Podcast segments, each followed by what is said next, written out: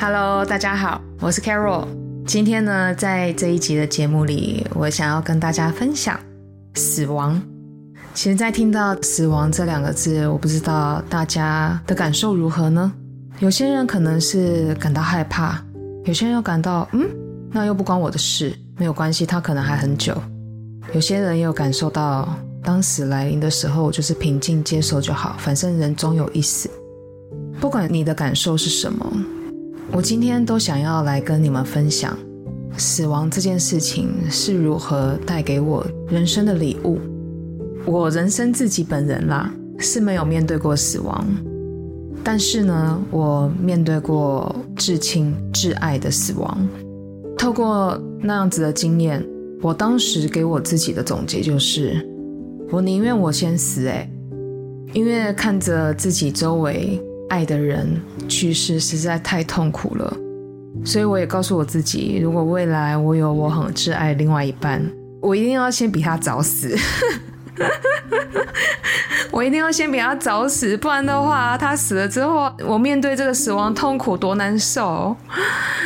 我不知道在听的各位，你们是否有过我这样子的想法跟感受？但是在面临周围至亲至爱的死亡的时候，那种痛是难以言喻的。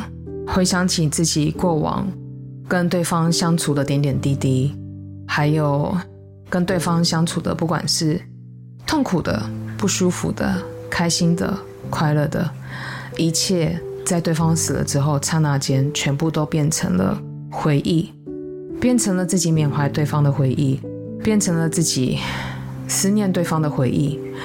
然后在这思念的过程中，也才会发现。那些痛苦，有的时候也不一定是痛苦。其实我自己本身在面对死亡，我以为我是很豁达的人，我又是属于那种比较重视自己的感受而活，觉得我开心快乐就好，是一个很 follow the flow 的人。我一直以为死亡对我来讲不是一个我太在乎的事情，但是我非常非常在乎我爱的人离开我。我还记得我第一次面对死亡这个课题的时候，其实那是我这辈子最爱的一个宠物，我的猫 Miko。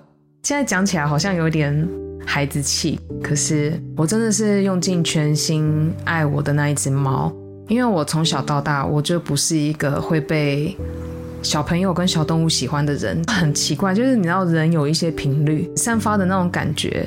就是不会被小朋友跟小动物喜欢。我还记得我小时候，我走到哪，小朋友都不会想要跟我玩。就小时候，就我明明没做什么啊，小朋友就是想要远离我。当然，这个情况还是一直到长大。有一度，我曾经告诉我自己说：“妈的，我以后绝对不要生小孩。”那小朋友讨厌我，我也讨厌他们啊，就是这种很幼稚的心态。好，我平静一下。然后呢，对小动物也是，我还印象好深刻，就是我以前小时候，就是跟我的家人一起去我妈妈的一个朋友家。我妈妈朋友家，他有养一个非常可爱的马尔济斯，我也觉得它好可爱。可是那个马尔济斯哦，它跟我弟我妹都玩得很快乐。看到他们都这样摇尾巴啊、笑啊、开心呐，结果一看到我，他直接咬我一口，哎，然后那个手上流血的画面我都还记得。我那个时候就超级困惑，我就想说，为什么？为什么他喜欢别人就是不喜欢我？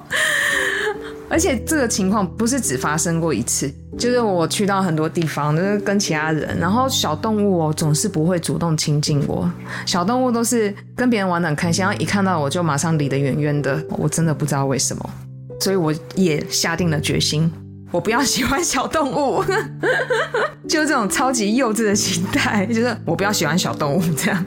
你不喜欢我，我也不喜欢你啊，就这样。后来呢，在因缘际会下，我遇到了我第一只猫 Miko。那一只猫呢，是我朋友捡回来辗转送到我们家的。Miko 他第一眼见到的不是我，也是我妹，但他就看了一下我妹，然后就默默走向我，待在我身边。然后其实那个时候我心中有一块冰山，莫名其妙就融化了。我想说，我的天哪，居然有小动物先喜欢我哎，我而不是而不是喜欢我妹，或是喜欢喜欢其他人呢？啊，他喜欢我。然后那时候我想说，为什么他会喜欢我呢？我一开始我就觉得，嗯，是不是哪里有错了？我其实不是很有小动物的缘分，我也接受了这件事情。但是他真的就是认定我。那时候他进来到我们家，虽然说我妹是第一个见到 Miko 的人，但是 Miko 好像认定我就是他的妈妈。我走到哪里，他就一定跟到哪里。就像我做一下事情，可能稍微停一下，然后就一定要这样靠着我这样子。然后我那时候就哦，每次被他靠的时候，我的我心又被他融化了一遍。所以我真的超级超级爱他。其实我觉得我人生里第一个感受到就是全心全意的爱，完全打开心。天哪，我要把我满满的爱给你的对象是 Miko。那时候呢，Miko 他就是超级的认定我，真的是陪伴我每一刻。就我每次出门去上课啊，或者是上班，回到家我一定可以看到他在门口附近等我。每晚睡觉，他一定都是跟着我。钻进被窝里面，然后靠着我的头这样一起睡，那是一段非常非常美好的陪伴的时光，在我的人生里真的是非常感恩有那一段时光。后来呢，我因为申请到国外的研究所，所以我就出国念书了嘛。但是因为当时我还不确定我还能不能够在念书完之后顺利的找到工作留在国外，所以当时我就把 Miko 寄托在我老家养。当时我也跟 Miko 承诺，如果我在美国生活稳定了之后，我一定会把你带来美国。结果 Miko 他这一等就是等了快两年的时间。第一年我完成了我的学业，完成了我的学业之后，我找工作其实不是挺顺利的。后来我找到了一份约聘的工作，就是 contractor，那它也不是一个非常稳定的正职工作，我未来在哪里也都不知道。当时呢，我就是在国外。我也是在心里告诉我自己说：好，我要再努力一点，我要赶快找到正职工作，然后再把 Miko 接到美国，然后让他跟我在一起，在美国过生活。所以在毕业之后，我也没有回台湾，就持续的投入在工作当中。那在工作了将近一年的时间，我的努力也确实得到了收获。那个收获就是我被公司升为正职员工。然后那时候我就非常开心，我就想说：天呐，我可以在美国有。一份稳定的收入，然后还有一份稳定的工作了。我那时候真的超级开心的，我就迫不及待的订了机票，想要回台湾接 Miko。然后 Miko 在我机票订好之后，回台时间都已经定好的三个月前，他过世了。也就是说，我连他最后一面我都没有见到。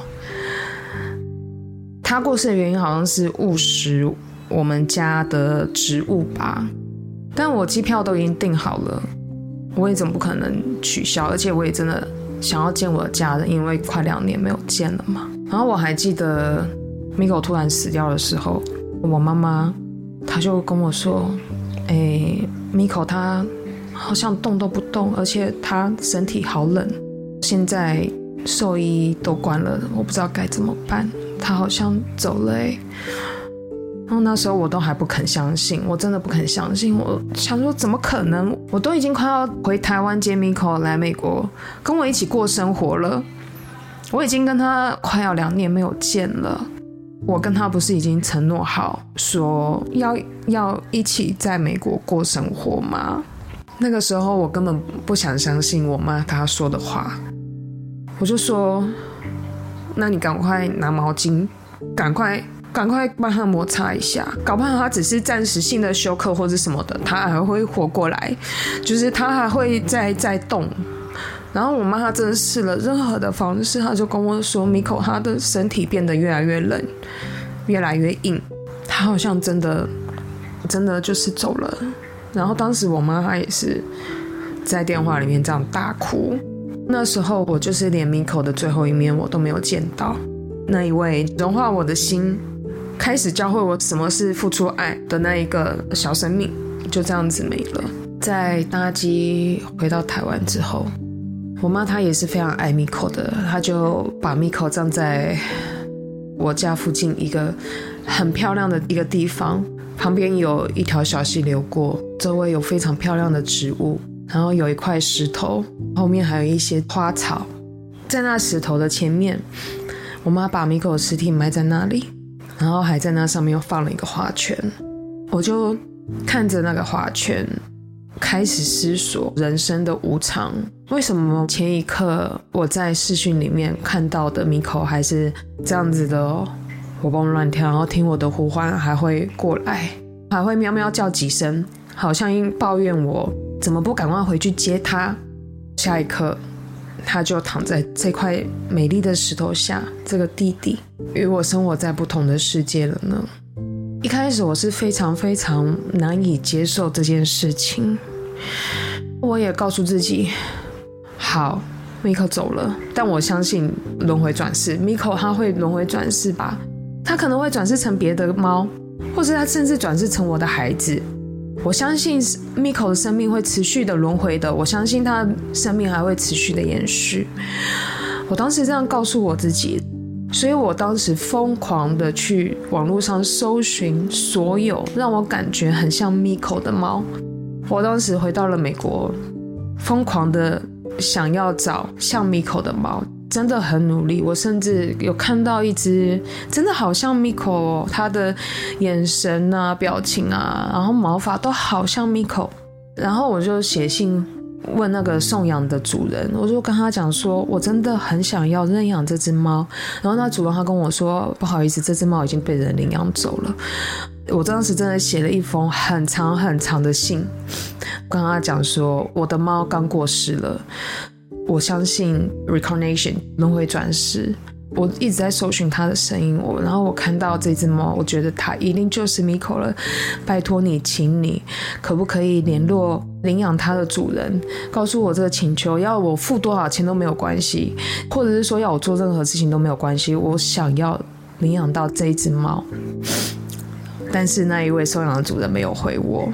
我就大概在等了一个礼拜的消息，然后我也崩溃了。我就发现说，我似乎一直在寻找 Miko 的影子，但是是不是他，真的不知道。我好像只是在逃避面对他跟接纳他死亡这件事情而已啊。Miko 他真的走了，我就意识到这件事情。我开始看一些关于生死的书，有一本关于生死的书。我非常非常的推荐，它叫做《The Wheel of Life》，在台湾翻译叫做《当天使走过人间》，但这本书已经绝版。如果英文比较好的朋友，也欢迎你买英文版本的书。我特别推荐它在 Amazon 的 Audio Book，就是耳朵听的那个书啦。Narrator 他讲这本书的感情非常的投入，在听这本书的时候，我速度真的是落泪崩溃。总之呢，这本书告诉我，当人面临死亡的时候，必定有五个情绪的阶段必须要经历。它是拒绝接受、愧疚以及自责、哀伤、讨价还价、愤怒以及接纳。在这几个阶段呢，这个情绪会不断的轮回，跳来跳去，一直到真的慢慢的这件事情过了为止。看了这本书，我才发现说，哦，原来我先前在面对 Miko 死亡的这些情绪是正常的，不是因为我做错了什么事情，或是因为我错过了什么事情，而是因为在面临死亡的这个过程，必须要经历这情绪的几个阶段。那我也欢迎有兴趣的朋友们。可以上 Google，因为这本书已经绝版了嘛。那你们也可以上 Google 搜寻经历死亡的情绪五阶段。我开始努力的学着如何接纳死亡，以及臣服于死亡。因为我知道这一门课是 Miko 带给我的，尽管它非常非常的痛，痛到我真的是哭了大概一两个月吧。但是我未来终究还是得要面对这个课题，我必须要面对。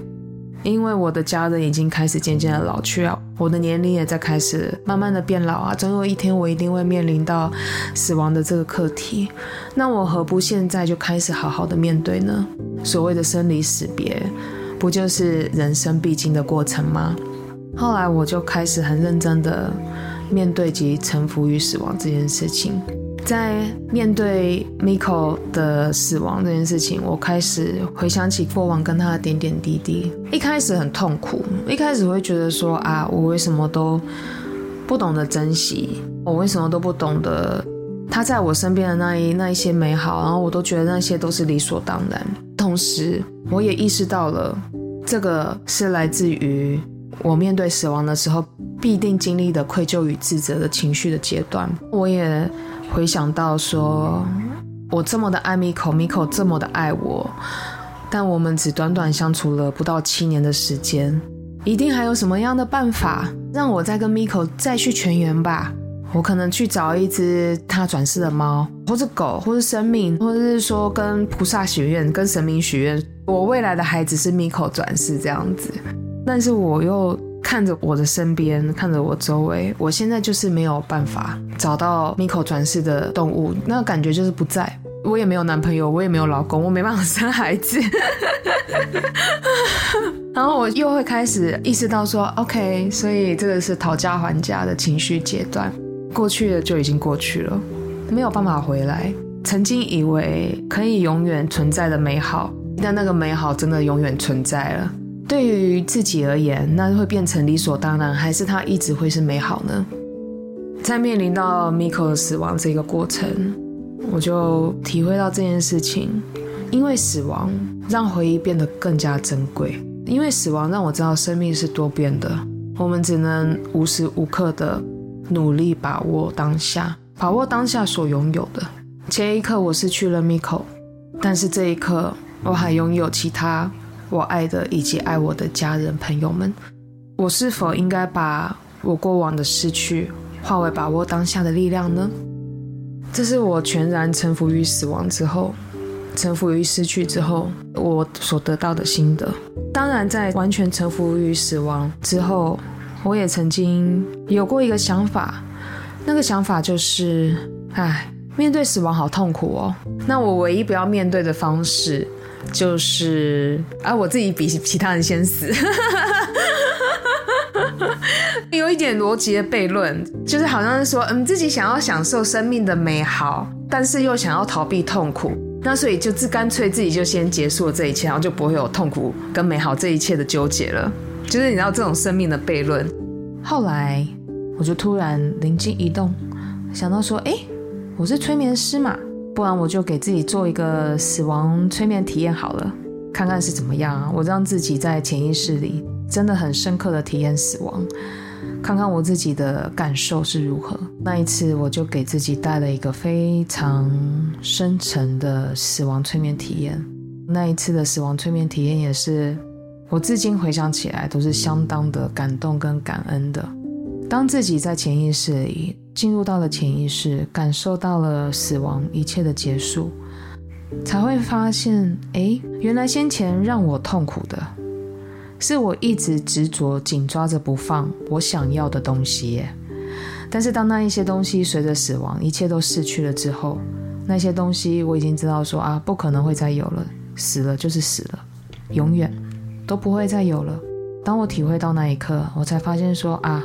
我执着的、执念的，完全放下了，我才开始看到我身边拥有的，才开始珍惜，开始想要把我身边拥有的，我的家人、我的朋友，我所体验过一切的爱，甚至是我的猫，我所住的公寓，我所看过的书，一切都变得如此美好。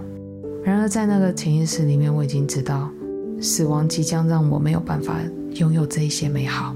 从那一次的自我带领的死亡催眠体验回来之后，我感觉自己又重获了新生。我开始重新感恩及感受我身边所拥有的一切，甚至是我家人对我的叨叨念念，或者是说我的猫疯狂掉毛，然后要我疯狂的清理。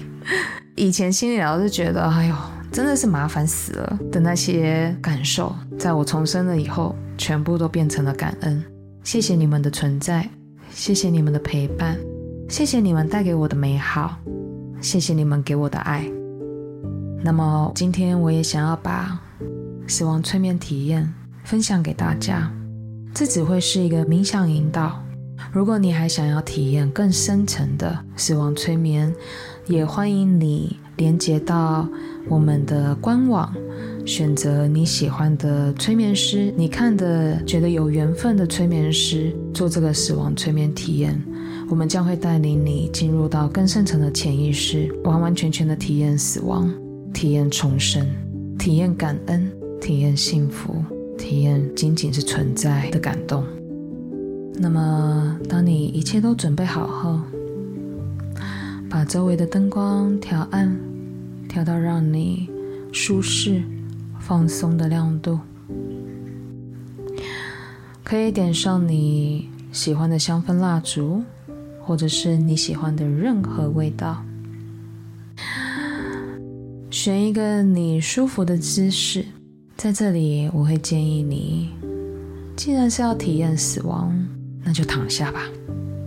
但是，如果你平常冥想习惯坐着，那也可以坐着，坐着或躺着，都可能也会有不同的体验哦。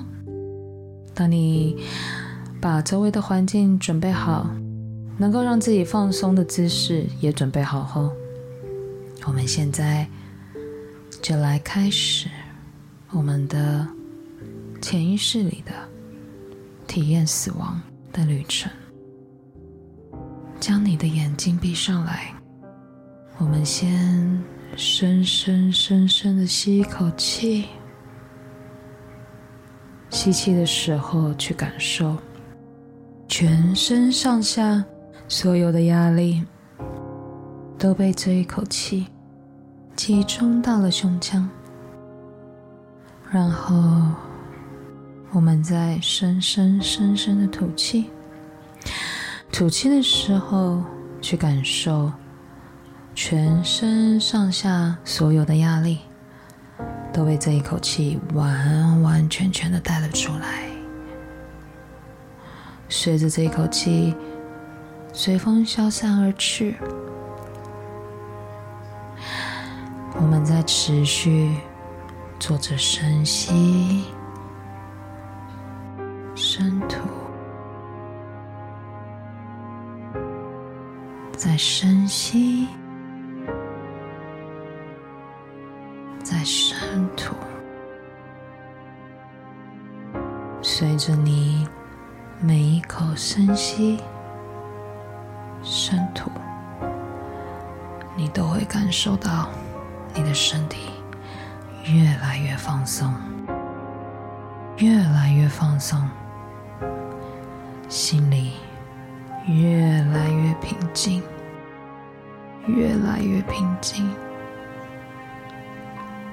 准备好，面临你人生的终点。闭上眼睛的你，开始想象自己每一天、每一天日常的生活。回顾自己每一天日常的生活，每一天日常的生活，那是张开眼睛，醒来，照着镜子，看着镜中自己的脸，刷牙、洗脸，准备出门，在打理好自己以后。走出房门的你，走到了大街，突然，砰的一声，一辆车向你驶过。在这一刻，你失去了所有的意识。闭上眼睛的你，去感受这一切。原本上一刻。你还在如日常生活般的觉得这是日复一日同样的一天，然而下一秒，你已完全失去了意识。闭上眼睛的你，去体验无穷无尽的黑暗，无穷无尽的寂静。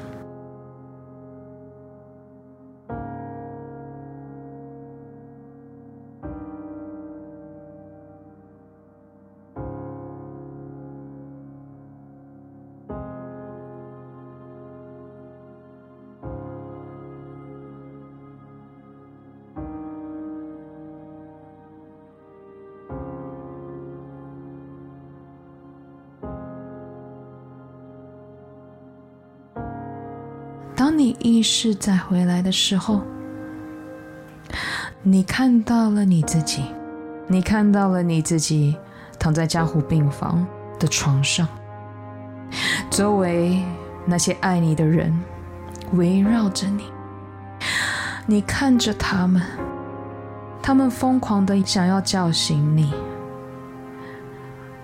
他们疯狂的呼喊你。像发疯了似的哭泣，他们不断的哭泣，希望你听到他们的声音。看着那些人，去看看他们，那些人是谁呢？他们在对你说什么呢？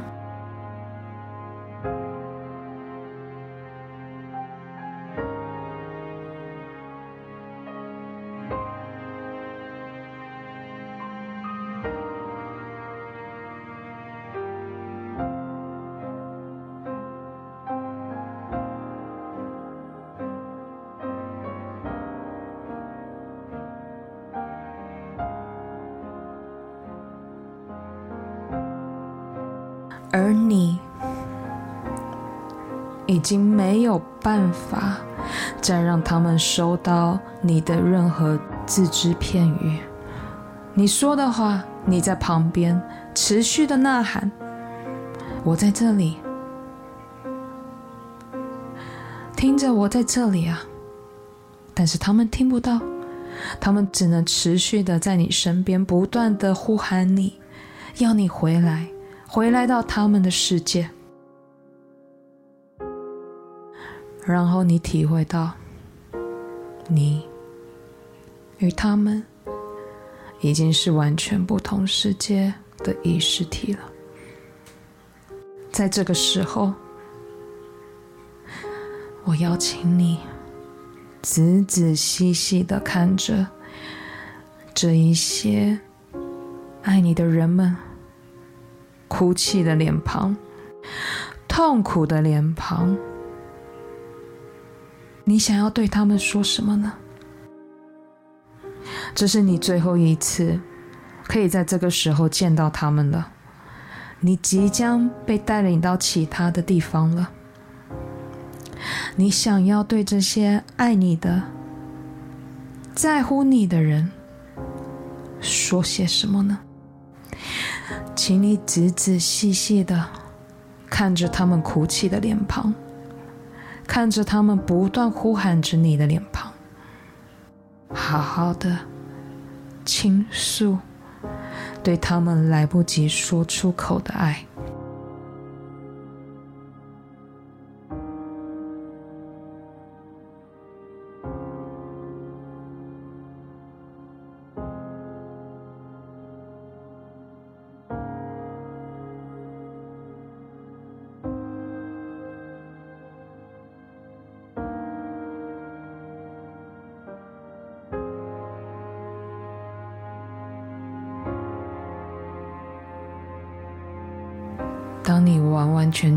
倾诉了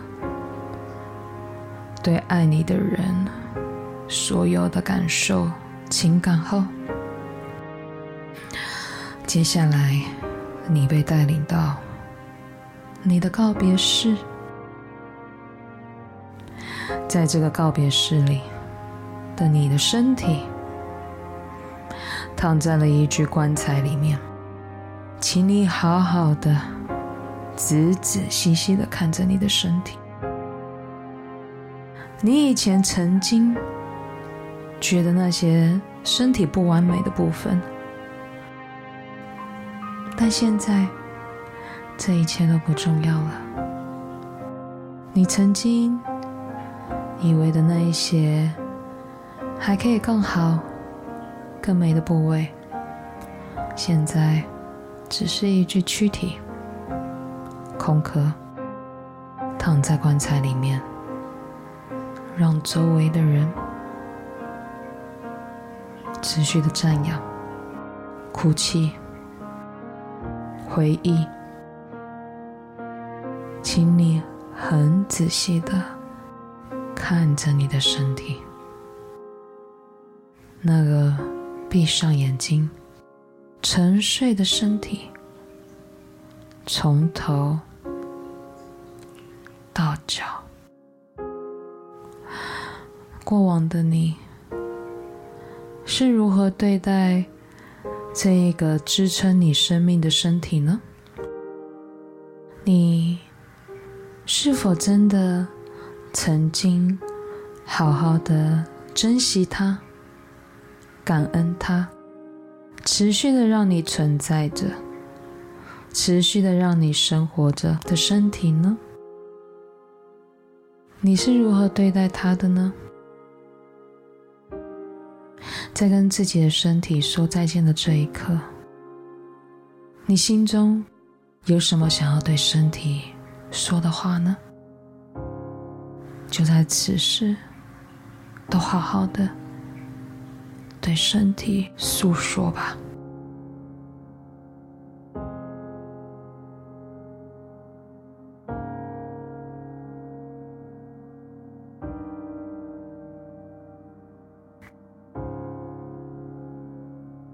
在与身体诉说完你的感受与言语后，你被带领到你自己的葬礼，在葬礼里看着棺材被放进土里，你的身体被永久的埋进了土里，周围丧葬社的人。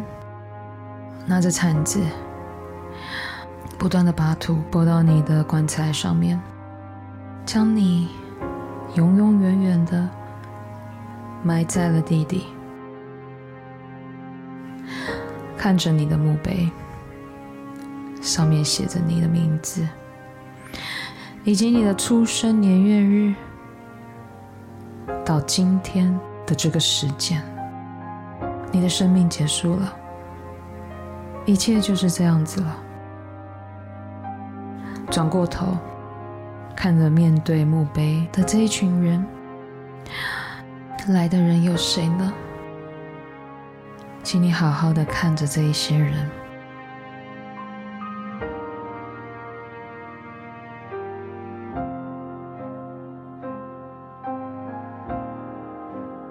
接下来，殡仪馆的人开始要大家。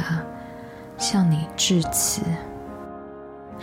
首先来的第一群人，是那一群爱你的人，是那一群一开始在你意外发生之后，在你床边哭喊、不断的呼唤着你的人。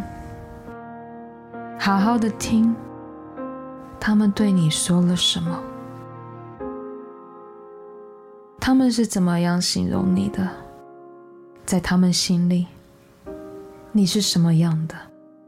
他们是如何诉说对你的思念、对你的爱？请你去好好的听他们。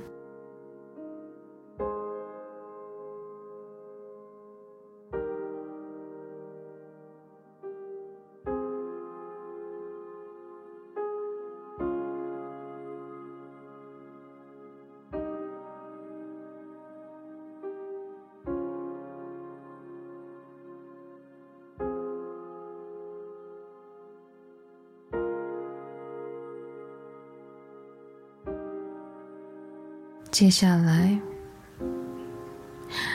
来的第二群人，是你过往曾经帮助过的人，不管是朋友、家人、情人，又或是路人，接到了你的死讯赶过来的人，都好，你曾经帮助过的人，他们在面对着你的墓碑，诉说着对你的感恩，对你的感谢。他们说了什么呢？这些人有谁呢？好好的倾听他们的言语。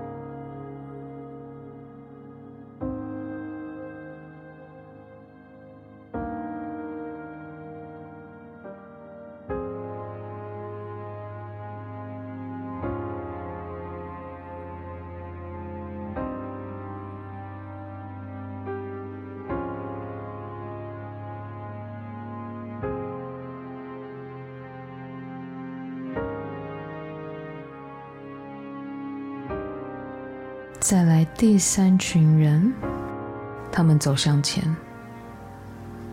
这一群人是过往曾经帮助你、在乎你的人，他们帮助你、在乎你、真心的想要为你好的人，去仔仔细细的听他们。他们面对你生命逝去的惋惜，以及生命逝去的感受，他们说了些什么呢？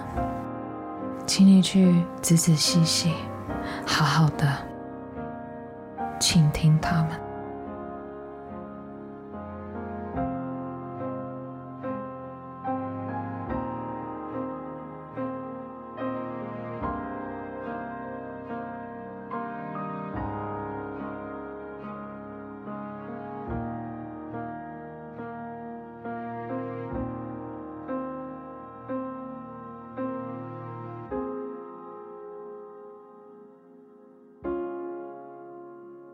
接下来，第四群人走向前，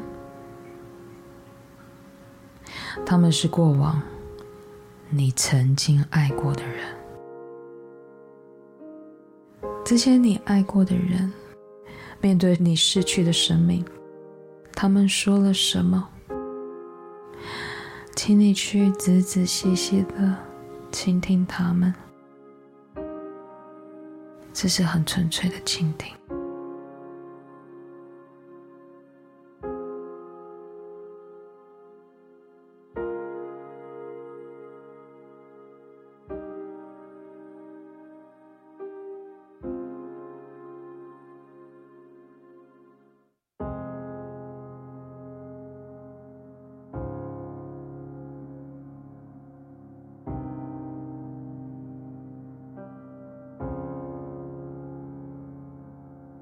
然后跟他们道别，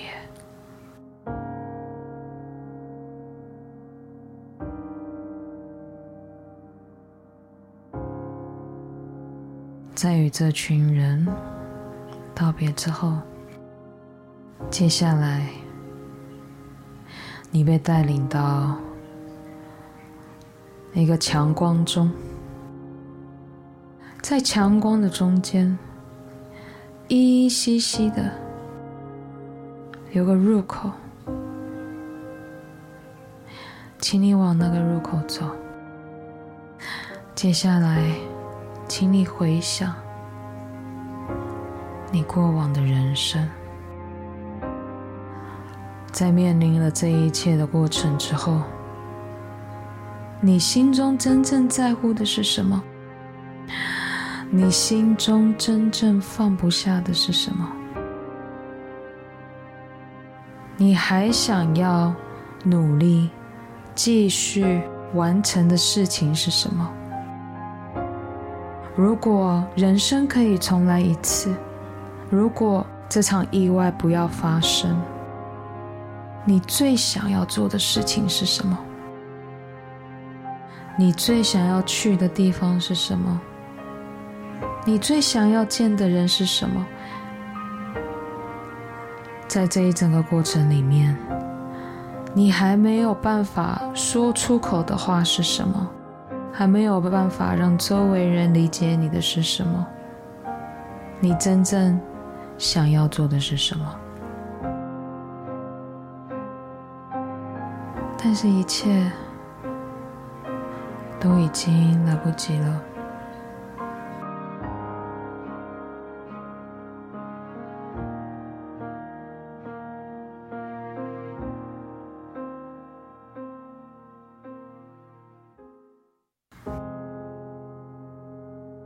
持续的往这道光中的洞穴走。当我数到五，你的意识会穿过这个洞穴，回到你所属的空间，你所属的肉身。一，好好的反思，好好的回想这一整个旅程，你的收获，你的失去，你得到了新的心得。二，以前你以为你不想要的，真的是你不想要的吗？如果不是，那又是什么呢？三，过往你痛恨的、讨厌的那些，真的是恨吗？如果不是的话，那又是什么呢？四，人生如果可以重来一遍，可以做新的选择，你会怎么做呢？你会怎么样做不同的选择呢？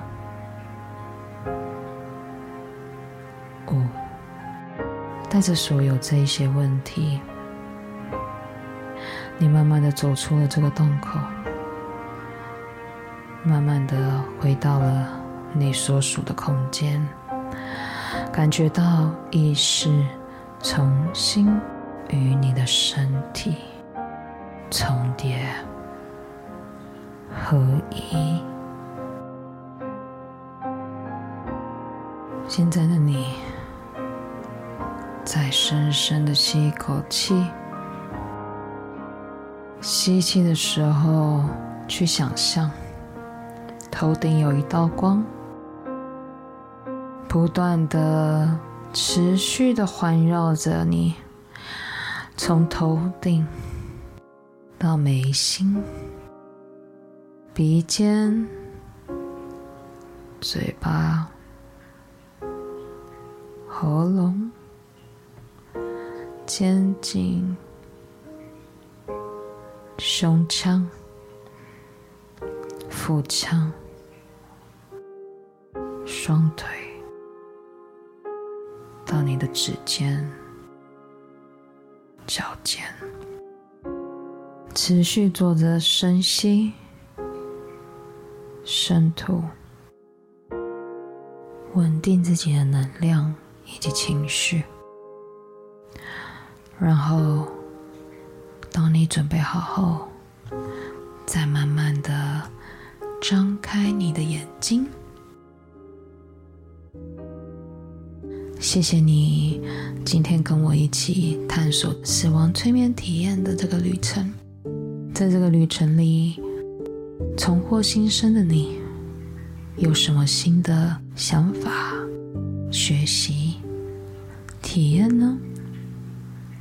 如果有的话，都欢迎在我们这一集的节目里留言，让我知道。